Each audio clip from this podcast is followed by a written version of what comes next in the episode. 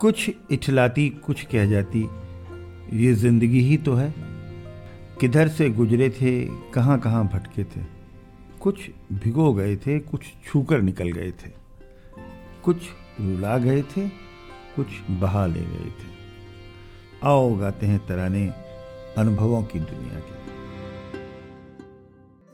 नमस्कार दोस्तों। आप सबका स्वागत है national institute of social defence और ministry of social justice and empowerment government of India media for community foundation नई दिल्ली और पीपल्स इनिशिएटिव लखनऊ के संयुक्त तत्वाधान में वरिष्ठ नागरिकों द्वारा प्रस्तुत इस खास कार्यक्रम श्रृंखला अनुभव लखनऊ में। जिस प्रोजेक्ट को कंसीव और डिज़ाइन किया है डॉक्टर आर श्रीधर, श्री आलोक वर्मा जी और श्री अरविंद नारायण मिश्रा जी ने। रेडियो कोऑर्डिनेटर हैं अरविंद नारायण मिश्रा जी और प्रोडक्शन कोऑर्डिनेटर हैं कुश त्रिपाठी। दोस्तों, कार्यक्रम में प्रवेश करने से पहले मैं एक बार आपको एक टोल फ्री नंबर बताना चाहूँगी जो हमारे सीनियर सिटीजन की मदद और सपोर्ट करने के लिए है।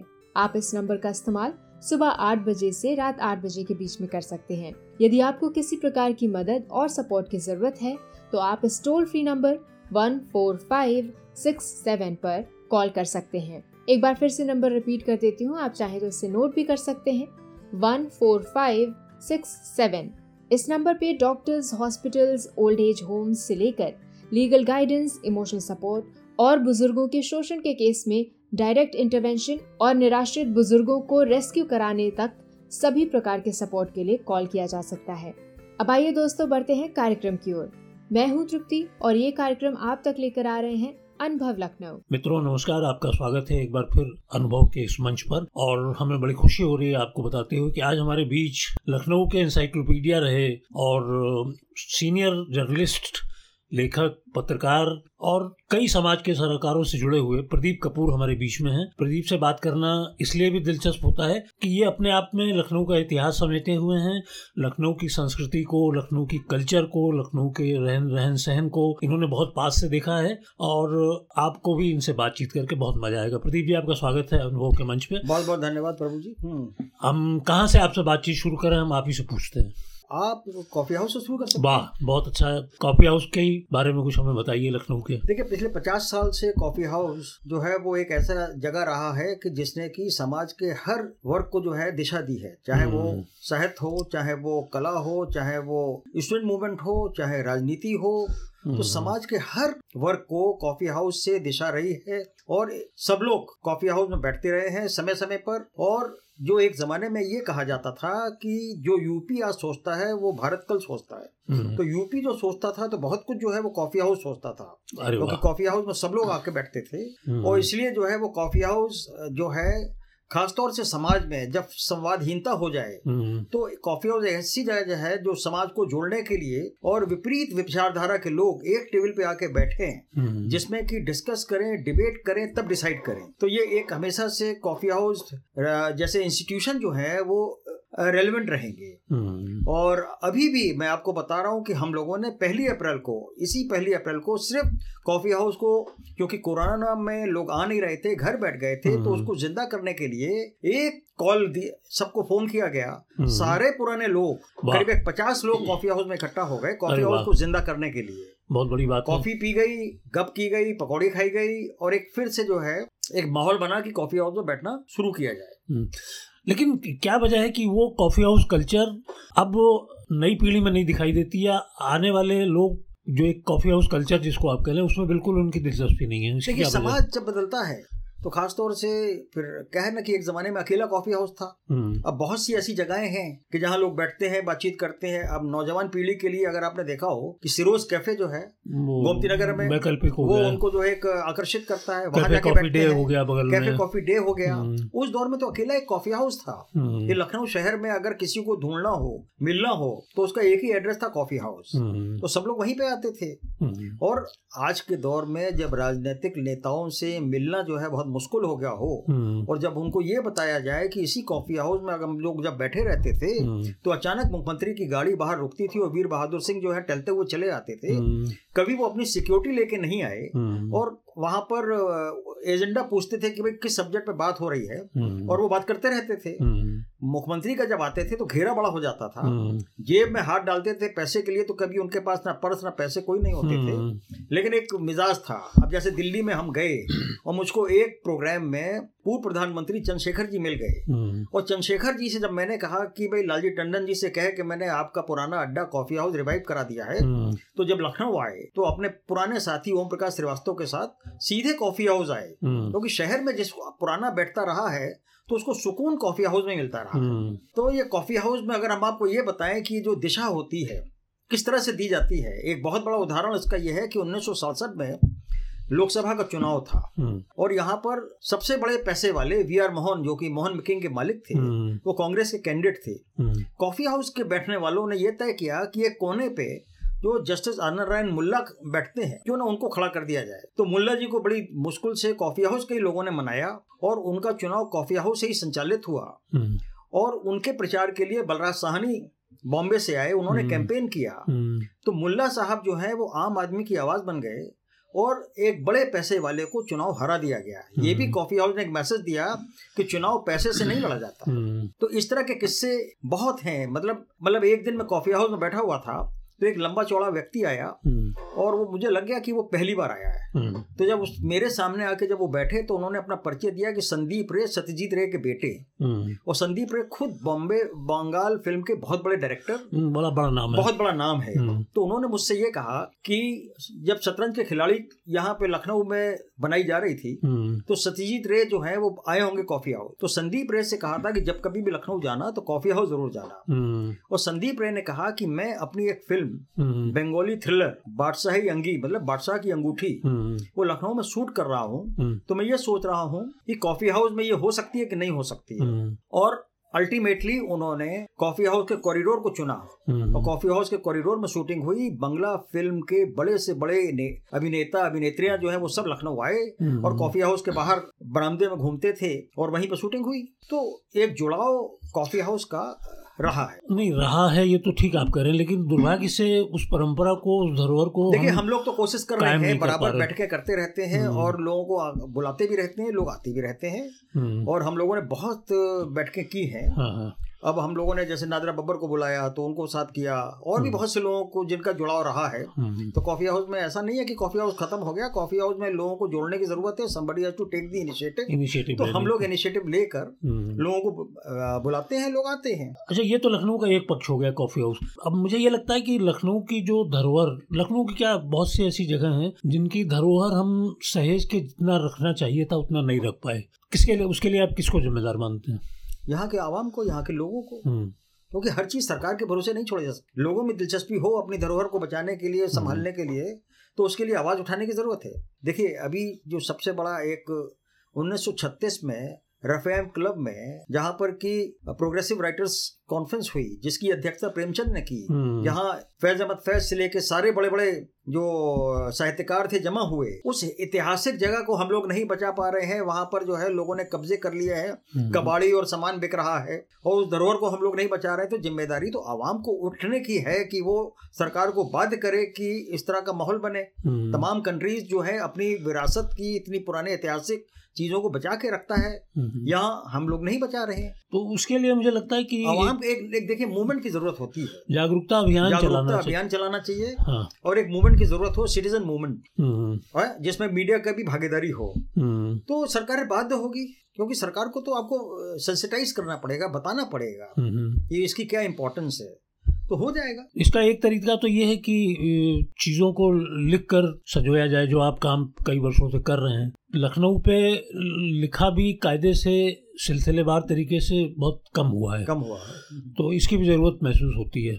हमारी देखिए आदत है कि हम कोशिश ये है कि लखनऊ में पिछले पचास साल का जो मंजर यहाँ पे लोगों के बारे में और यहाँ की घटनाओं के बारे में जो करीब से देखा है कि किस हम्म। तरह का कल्चर रहा है किस तरह के लोग हैं चाहे वो यहाँ पे कैफी आजमी आते रहे हों अली हम्म। सरदार जाफरी आते रहे हों जानिसर अख्तर आते रहे हों नौशाद आते रहे हों वो सब लोग कहाँ कहाँ घूमते थे क्या क्या हम्म। होता था उन सब के बारे में हमको मेरा सौभाग्य है कि मुझे इन सब के साथ वक्त गुजारने का मौका मिला। तो उन सब के बारे में लिखते रहते हैं तो पता तो चले कि लखनऊ शहर में क्या क्या मंजर रहे हैं। हम्म, दिलीप कुमार के साथ भी वक्त गुजारने का मौका मिला जिन्होंने दो घंटे हम दिलीप कुमार के साथ जावेद अख्तर और हसन कमाल हम्म, उनके कमरे में तैर रहे जिसमें कि हम्म। दिलीप कुमार साहब ने अपनी ज़िंदगी की कहानी पूरी सुनाई। क्योंकि अगले दिन जावेद अख्तर साहब को दिलीप कुमार के ऊपर पेपर पढ़ना था। तो दिलीप कुमार ने यह कहा कि जावेद साहब कल ताज में लोग आएँगे मुझे देखने आपको सुनने। तो मैं ये नहीं चाहता। हम्म, कि किसी मुकाम पे कहीं कुछ गलत हो जाए तो मैं आज आपको अपनी पूरी कहानी सुनाता हूँ। हम्म, तो दिलीप कुमार ने अपने जीवन की पूरी कहानी हम तीनों को सुनाई और हम लोग मेस्मराइज होके सुनते रहे हम लोग। हम्म। कुछ रिकॉर्डिंग वगैरह की थी उस समय आप? नहीं नहीं रिकॉर्डिंग नहीं की थी नोट्स बनाए थे कहा कि ज़ाहिर बात है अच्छा। जावेद अख्तर ज़्यादा नोट्स बना रहे थे क्योंकि उनको कल पर्चा पढ़ना था हालाँकि तैयारी पूरी करके आए थे हम्म। लेकिन फिर भी दिलीप कुमार के कहने पर उन्होंने सारी तैयारी की।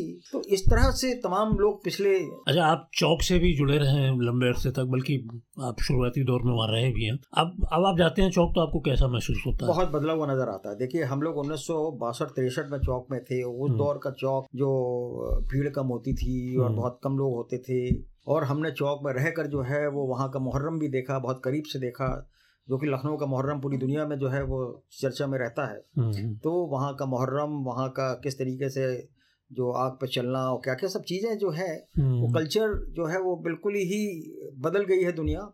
तो चौक में भी बहुत तब्दीली आ गई है और चौक में खास तौर से देखिए बानबली वैली की मिठाई राम आश्रय की जो कि ऐतिहासिक रही है 1805 का ब्रांड है। किसी को हम ये कहें कि हमें नाज है कि हम उस लखनऊ में हैं कि जहाँ 1805 का ब्रांड है जो अभी भी चल रहा है। हम्म, वो एक बहुत बड़ी बात होती है। हाँ, लोग विश्वास नहीं तो लोग विश्वास नहीं करते हैं हम्म, और कहाँ कहाँ दूर से लोग बाग जो है वो आते हैं उनको बताते हैं हम लोग कि भाई 1805 का ब्रांड है। तो चौक जो है वो ज़ाहिर बात है कि जो समाज में बदलाव आता है, शहर में बदलाव आता है तो वो, चौक में भी बदलाव आता है।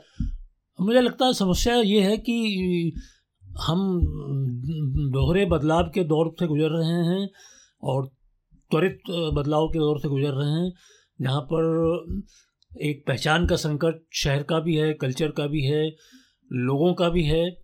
तो ऐसे में हम अगली पीढ़ी को या नई पीढ़ी को या आने वाली जनरेशन को क्या कुछ दे सकते हैं? देखिए हमारी ज़रूरत इस बात की है कि अगली पीढ़ी को हम लोग ये बताएँ सेंसिटाइज करें हम्म, कि क्या दौर रहा है। हम्म, अब देखिए एक प्रोग्राम हुआ था बिशन कपूर उर्दू के दोस्त जिसमें लखनऊ शहर में उर्दू का जिससे भी वास्ता था वो सब आए थे। हम्म, और वहाँ पर लालजी टंडन जी ने जो बात कही वो बहुत महत्वपूर्ण थी। उन्होंने कहा कि लखनऊ में जो भी पैदा होता है वो अपने साथ उर्दू और तहजीब लेके पैदा होता है। क्योंकि यहाँ की आबो हवा में भाषा भी है और तहजीब भी है। वो सिखाने की ज़रूरत नहीं है कि लोग आपस में एक दूसरे को देखते हैं कैसे बात करते हैं क्या करते हैं उसी हिसाब से करते हैं। आप देखिए कि अगर लखनऊ शहर का आदमी कहीं भी बाहर जाता है और जो उसकी बोलचाल की भाषा होती है मेरा खुद एक्सपीरियंस रहा है यहाँ से लेके विदेश तक तो जो भाषा होती है उससे फ़ौरन लोग पहचान जाते हैं कि आप लखनऊ के तो नहीं है।